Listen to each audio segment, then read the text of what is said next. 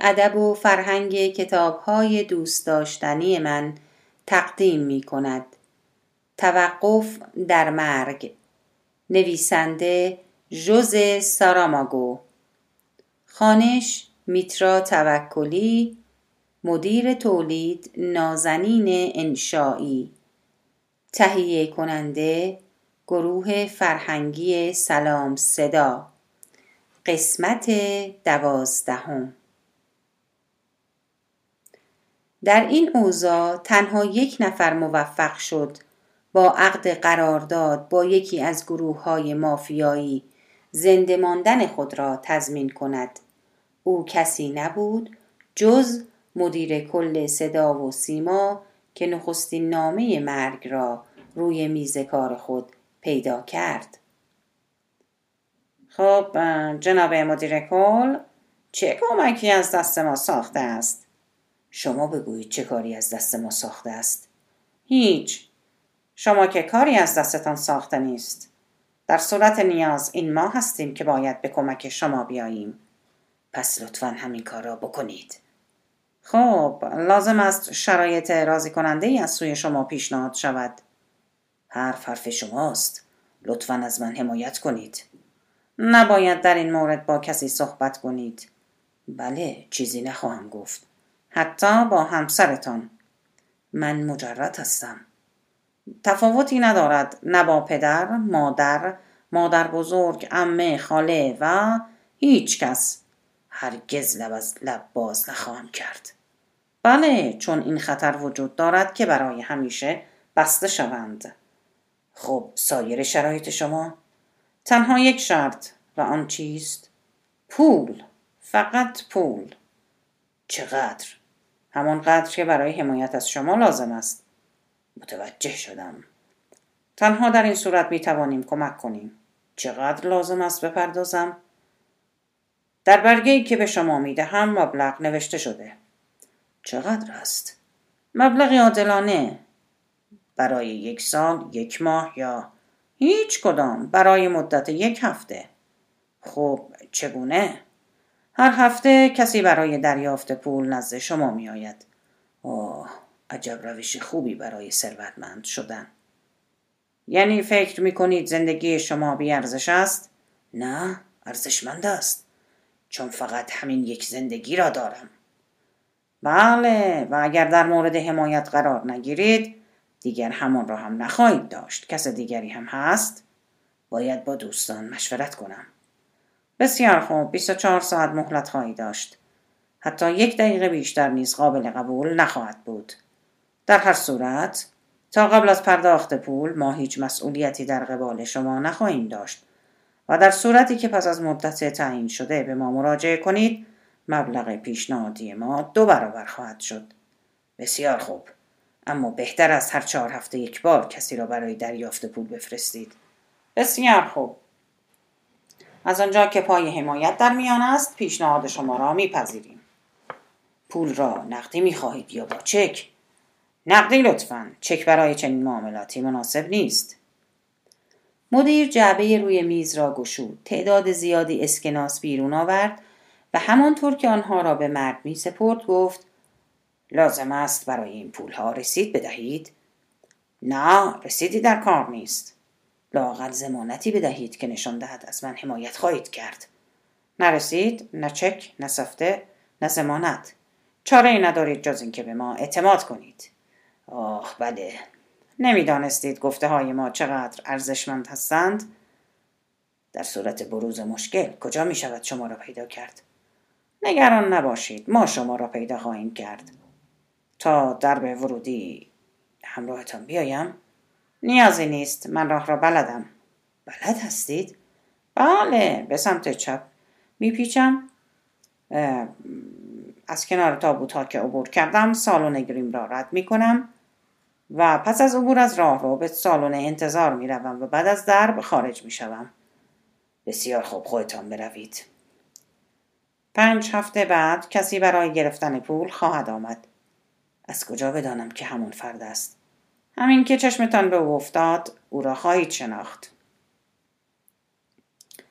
فردی را تصور کنید که همواره در سلامت کامل به سر برده و در تمام طول زندگی هرگز با یک دردسر جدی مواجه نشده و از نظر اجتماعی و اخلاقی همواره موفق و خوشبین بوده است. این فرد روزی منزل را برای رفتن به محل کار خود ترک می کند و در راه با پستچی محل روبرو می شود که به او می گوید آه خوب شد که شما را دیدم آقا نامه دارید نامه. سپس ناگهان یک نامه بنفش رنگ در دست او ببیند که به ظاهر بی اهمیت بیاید. هنگام دریافت نامه که نمی‌داند که محتوی, محتوی نامه چیست اما زمانی که متن نامه را می‌خواند دیگر هیچ کاری از او ساخته نیست. او زحمت پاره کردن نامه, را، نامه ها را هم به خود نمی‌دهد زیرا می‌داند که نامه های مرگ هرگز پاره نخواهد شد و حتی با استفاده از آتش شدید چراغهای گازسوز نیز سوزانده نمی‌شوند. روش معمول به روی خود نیاوردن و خود را به آن راه زدن هم چارساز نیست و حتی قادر نیست وانمود کند که نامه از دستش میافتد. همینطور که در ذهن به دنبال چاره می گردد ناگهان چیزی به فکرش خطور می کند و شخص دیگری را به خاطر می آورد. با خود می گوید آه البته تصور می کنم که این نامه برای او نوشته شده. بله خودش باید پاسخگو باشد شاید حتی به خاطر این دقت به من تبریک بگوید. تعداد افرادی که می‌دانستند مرگ می‌تواند به دیگران نامه بنویسد بسیار کم بود آن هم نامهای به رنگ بنفش تا به آن روز رنگ سیاه برای مردن نشان سوگ و عذا بود و کسی که میمرد این رنگ را ملاک خود قرار می‌داد. اما دیگر به تدریج مجبور بودند از رنگ نفرت آور دیگری به جای آن استفاده کنند. از موضوع اصلی دور نشویم. مرد آشفته ای را تصور کنید که یک نامه از مرگ دریافت کرده و به دنبال چاره برای رهایی از شر آن است. به هر زحمتی که شده خود را به مکانی مورد نظر میرساند. چند لحظه مردد میماند که آیا بهتر نیست نامه را به صندوق پست بیاندازد یا شاید بهتر است مستقیما آن را به گیرنده تحویل دهد. آیا باید درب را بزند یا نه؟ در هر حال سرانجام نامه را از زیر درب به داخل می اندازد و نفس راحتی می کشد. اما آیا همه چیز به همین جا ختم می شود؟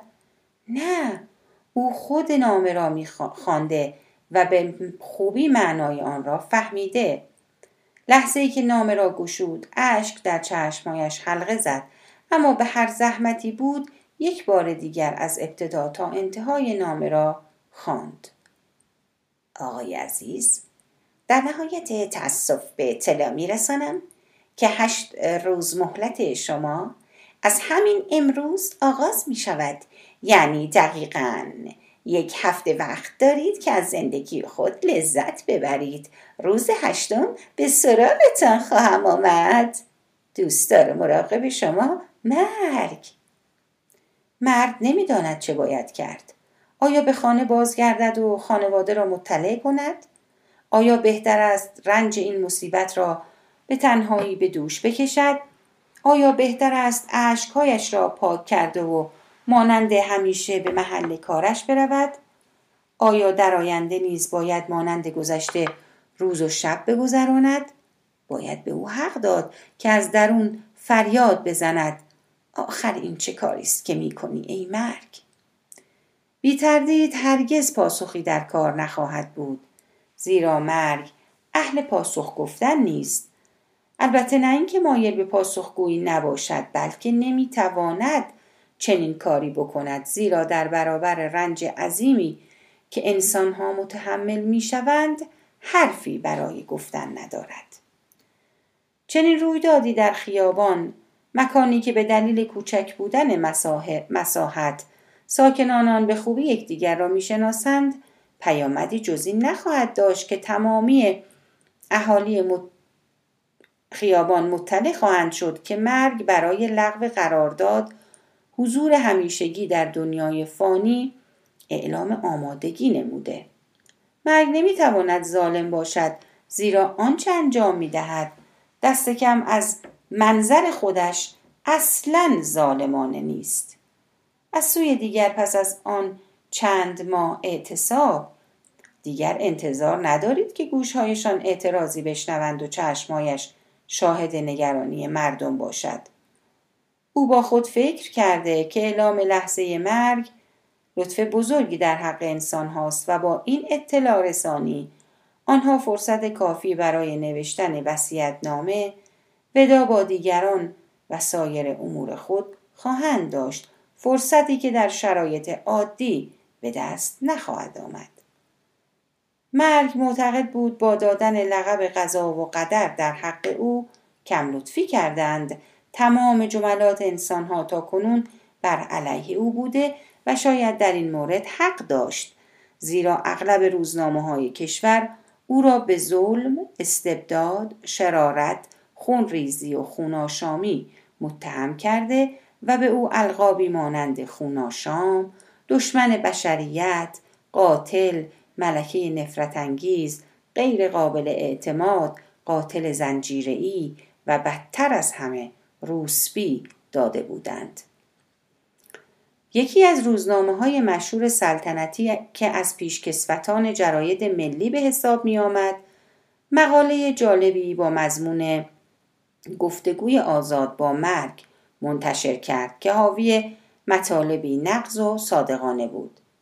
نویسنده این مقاله از همه می‌پرسید که مخفیان مخفیگاه لانه یا مقر فرماندهی مرگ کجاست در یک روزنامه دیگر به دولت پیشنهاد شده بود به سراغ کارخانه های کاغذسازی وارد کنندگان و فروشندگان نوشت افزار مراجعه کرده و تحقیق کنند که کاغذهای بنفش که مورد استفاده برای نامه های مرگ است در دست چه کسانی قرار می گیرد و آیا اصولا چنین پاکت ها و کاغذ در بازار وجود دارند یا نه؟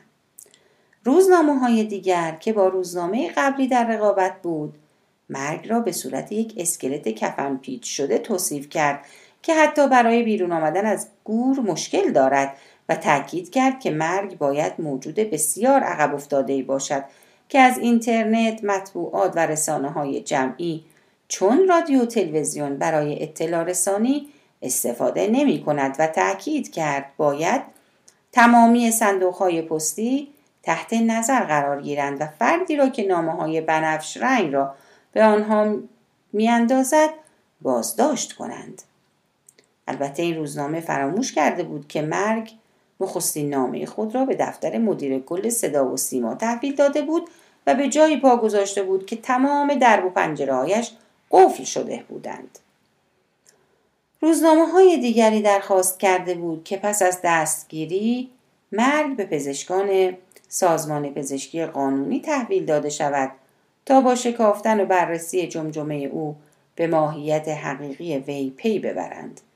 البته چنین پیشنهادی امکان پذیر نبود اما نویسنده اصرار داشت که به وسیله شبیه سازی رایانه‌ای و ایجاد صدای خاص و برنامه ریزی شده می توان مرگ را شناخت. زیرا با استفاده از برنامه های رایانه ای می توان مو، چشم، گوش، ابرو و سایر اجزای چهره را بر جمجمه مرگ قرار داد و ماهیت واقعی این زن زیبا یا شاید هم زشت را آشکار کرد. استفاده از امکانات رایانه‌ای برای شبیه سازی چهره مرگ به ظاهر آسان می نمود اما آنچه مسئله را رنج می کرد اظهار نظر فردی غیر مسئول بود که ادعا داشت علا رقم پیش های اولیه در خصوص جنسیت مرگ و انتصاب جنس معنس برای وی در این زمینه باید بررسی های مفصلی انجام گیرد. از طرفی سه سرزمین مختلف مدعی شدند اسکلت مرگ در آنجا یافت شده. به این ترتیب لازم بود که در ابتدا ثابت شود که آیا ادعای آنان صحت دارد یا نه. و اگر حقیقت دارد آیا در دنیا سه مرگ وجود دارد یا تنها یک مرگ؟ به هر حال همه جستجوهای پنهان و آشکار برای یافتن حقیقت مرگ نتیجه جز آنچه از ابتدا همه می‌دانستند نداشت یعنی از ابد تا به ازل تنها یک مرد وجود داشته و خواهد داشت و با وجود استفاده های حرفه‌ای از علم آنفورماتیک هیچ تصویری با آنچه اسکلت مرگ نامیده می شود مطابقت ندارد. این احتمال که مرگ با استفاده از جراحی پلاستیک اقدام به تغییر تعویز یا ترمیم چهره خود کرده باشد نیز مورد بررسی قرار گرفته و نتیجه‌ای به دست نیامد. هفته ها از پی هم میگذشت و نامه های بنفش رنگ به صاحبان خود می رسید. پیدا بود که مرگ قصد دارد به پیمانی که با مردم آن سرزمین بسته وفادار بماند. در این میان کسی نمی‌دانست دولت قصد دارد با جریان تازه تازه روزمرگی در میان ده میلیون ساکن کشور چه کند؟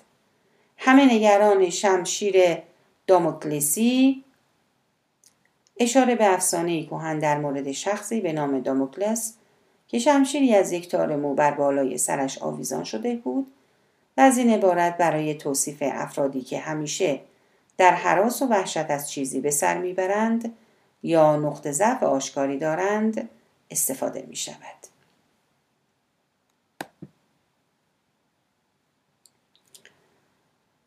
نگران شمشیر داموکلسی بودند که با یک نخ بالای سرشان آویخته شده بود تا آن لحظه بالغ بر 300 نفر نامه بنفش دریافت کرده بودند و هر کدام واکنشی متفاوت داشتند برخی در پی انتقام بودند گروهی اختیار از کف می‌دادند و گروهی خود را به تقدیر می سپردند.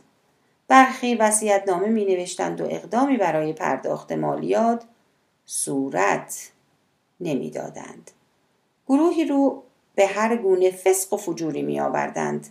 گروه دیگری که تعداد کمی نیز نبودند دست به خودکشی می زدند. البته اکثر آنها که قصد خودکشی داشتند این اقدام را به روز آخر موکول کرده بودند. بازی استادانه ای که حتی مرکم نمی توانست به آن اعتراض کند. مردم به کلیساها می رفتند تا شاید کلامی امید بخش آرامشان کند اما وقتی چیزی نمیشنیدند به خانه های خود پناه می بردند. درب و پنجره ها را می بستند و با اندامی لرزان پشت پرده های کشیده شده ایوان خانه می ایستادند و در تاریکی به خیابان چشم می دوختند تا اگر پستچی از راه رسید به دیگران اطلاع بدهند و درب را به روی او نگشایند. آنها سعی می کردند کمتر از خانه خارج شوند زیرا همواره از این می ترسیدند که در راه نامه بنفش را دریافت کنند یا بدتر از آن مرگ خوناشام را ببینند که در انتظارشان ایستاده. حتی آنها که به کلیسا می رفتند و در صف طویل توبه کنندگان می ایستادند قادر نبودند حواس خود را به اعتراف گیرندگان بدهند و معمولا مراقب اطراف بودند که مرگ آن اطراف نباشد و پیامی از او دریافت نکنند. در این حال همه می دانستند مسئولان کلیسا تنها در مورد زندگی پس از مرگ صحبت می کنند و به تعریف بهشت و دوزخ می پردازند اما هرگز در مورد اوضاع پیش آمده چیزی ندارند که بگویند. البته مسئولان کلیسا چندان از شرایط پیش آمده ناراضی نبودند زیرا مرگ به بسیاری از مردم فرصت مراجعه به کلیسا و توبه کردن را داده بود آنها که نامه های بنفش رنگ دریافت می کردند از آنجا که می دانستند چه در پیش رو دارند با های گریان به کلیسا می رفتند و با صداقت به گناهان خود اعتراف می کردند. همزمان وزارت بهداشت به منظور تسکین خاطر دریافت کنندگان نامه ها دست به اقداماتی فوری و ضروری زد.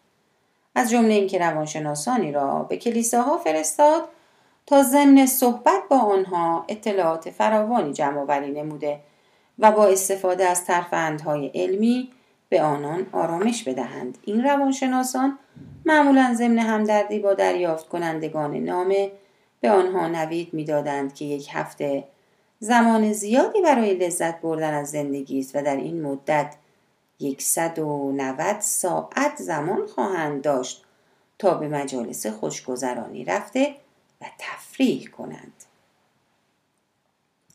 گروه های مافیایی نیز میهمانی های متعددی برگزار می نمود تا به منتظران مرگ این امکان را بدهد که تا آخرین لحظه زندگی از آن لذت ببرند. اگرچه قادر نبودند حراس از مرگ را لحظه ای از ذهن این افراد بزدایند.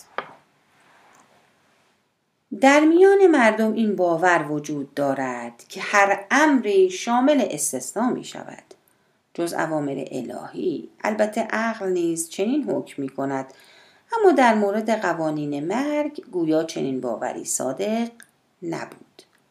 زیرا یک روز به طور ناگهانی یکی از همین نامه ها به فرستنده برگردانده شد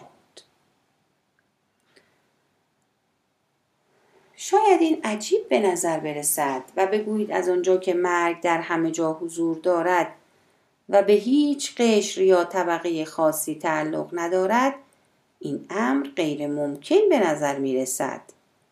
از سوی دیگر علا رغم حضور فعال هزاران معمور مخفی و علنی که در جستجوی مرگ بودند تا به محض مشاهده وی. او را دستگیر کنند. هرگز کسی نمی‌دانست این پدیده خوفناک چگونه نامه ها را به نام رسان میرساند تا به گیرنده تحویل داده شود. پس مرگ چگونه می توانست این نامه برگشت خورده را دریافت کند؟ برای این واقعه هیچ توضیحی وجود ندارد و ما تنها امیدواریم خوانندگان که این اثر را می‌خوانند بپذیرند که چنین واقعی اتفاق افتاده. حتی اگر در نظر ایشان این امر چیزی جز تخیل نباشد. به هر حال می توانید مرگ کفن پوش را به تصویر بکشید که روی صندلی نشسته و با ناباوری به نامه برگشت خورده که در دست دارد می نگرد. روی پاکت این عبارت دیده می‌شد. گیرنده شناسایی نشد. مرگ زیر لب زمزمه کرد. چگونه ممکن است؟ من معمور گرفتن جان او هستم. چه اتفاق احمقانه ای لحظاتی اندیشید و این بار عبارت را با صدای بلند تکرار کرد. به پشت سر نگاهی انداخت تا مطمئن شود کسی صدای او را نشنیده. خوشبختانه کسی آنجا نبود اما نامه برگشتی هنوز همانطور در دستش بود. بله نامه حقیقی بود. مرگ حال شخصی را داشت که در یک بیابان رد پایی پیدا می کند حالان که یقین دارد جز خودش هیچ کس از آنجا عبور نکرده. نامه برگشتی نیز واقعیت داشت. حقیقتی انکار ناپذیر که هیچ پاسخی برای وقوع آن نمیافت چاره جز ارسال مجدد نامه برای شخص به ذهنش نرسید. مرگ مصمم بود که درست هشت روز پیش قبل از قبض روح قربانی او را از سرنوشت خیش آگاه سازد. داس مرگ در گوشهای به دیوار تکیه کرده بود. مرگ خطاب به او پرسید به نظرت نباید دوباره آن را بفرستم؟ بدون تردید داس نمی‌توانست پاسخ او را بدهد. در غیر این صورت با پدیده خارقالعاده دیگری روبرو می شدیم. با این وجود مرگ ادامه داد. با گذشت زمان همه چیز تغییر پیدا کرده. همه چیز جز داس مرگ. تمام ابزار و وسایل بروز و فناوری پیشرفته شده. حتی نامه را به صورت ایمیل میفرستند. این کار علاوه بر صرف جویی در وقت و هزینه مزایای دیگری نیز دارد اینکه هنگام نگارش نامه انگشت ها به جوهر آغشته نمی شود و اثر انگشت هم روی پاکت و نامه باقی نمی ماند. گذشته از این به محض گشوده شدن صفحه ارسال پیام همه چیز در دسترس خواهد بود و البته اگر قرار باشد من هم از رایانه استفاده کنم باید به این مسئله نیز توجه کنم که همه مردم در منازل ادارات یا محل کار خود رایانه ندارند. درست است که گروهی بهانه می‌گیرند که فناوری روز به روز در حال پیشرفت است اما عقل حکم می کند مدتی منتظر بمانیم تا فناوری تازه تری به بازار آید. به هر حال اگرچه امکان دارد من من هم روزی برای ارسال نامه از همین فناوری استفاده کنم اما آن زمان امروز نخواهد بود. مجبورم با دست بنویسم. کاغذ قلم و جوهر موجب زنده ماندن سنت ها می شود و سنت مرگ نیز باید رایت شود. مرگ به نامه بنفش خیره شد. دست راست خود را تکان داد و ناگهان نامه ناپدید شد. برخلاف تصور عموم مردم مرگ نامه های خود را به اداره پست نمی برد یا به صندوق نمی انداخت. فهرستی سیصد نفره روی میز در مقابل وی قرار داشت. صد و پنجاه و دو مرد و صد و چهل و هشت زن. مرگ نام شخص دیگری را که نامه اخیر خطاب به وی نوشته شده بود به فهرست افزود. قلم را در قلمدان جای داد و همانطور روی صندلی خود به فکر فرو رفت. لازم بود که با شهامت بازگشت بی دلیل و ناگهانی مرگ را اعلام کند. از زمان گذشته شدن حابیل به دست قابیل که از آن زمان کشته شدن حابیل به دست قابیل مرگ جریان یک نواختی را پشت سر گذاشته و پس از گذشته قرنها کوچکترین تغییری در آن پدید نیامده بود. اگرچه مرگ اشکال متفاوتی داشته اما حقیقت وجودی آن چیزی جز تبدیل زندگی به فنا نبوده. و این یعنی نتیجهی همیشگی. تا کنون پیش نیامده کسی که قرار بوده بمیرد نمیرد.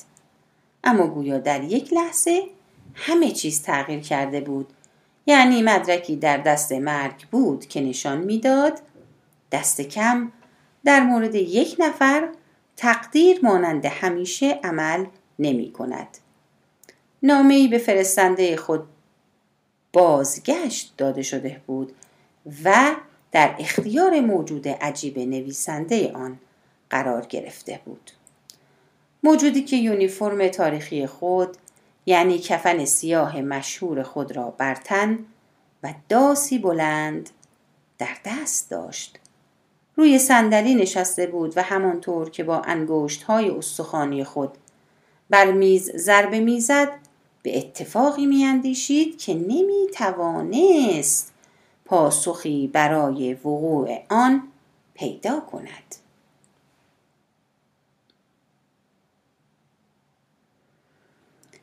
از اینکه نامه به خودش بازگردانده شده بود متعجب بود.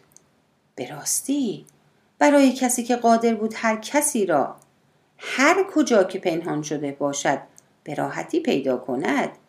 جای تعجب بود که نشانی درست کسی را نداند یا اشتباه بنویسد. او نمی توانست باور کند که غیبت ظاهری این فرد تلاشی احمقانه برای گریختن از دام مرگ باشد. مرگ در هر گامی که برمیداریم مراقب ماست. تعویز خانه، شهر، شغل، عادات، آداب، استعمال یا ترک دخانیات، کمخوری، پرخوری یا اعتصاب غذا، معافیت یا تنبلی سردرد زخم معده ابتلا به اسهال یا یبوست تاسی سر انواع سرطان ها مثبت منفی یا خونسا بودن. اینها همه اموری هستند که در پرونده ها ذکر شده و اگر می توانستیم به آن پرونده دسترسی پیدا کنیم دیگر متعجب نخواهیم ماند که چطور مرگ می تواند همه چیز را در مورد ما بداند. thank you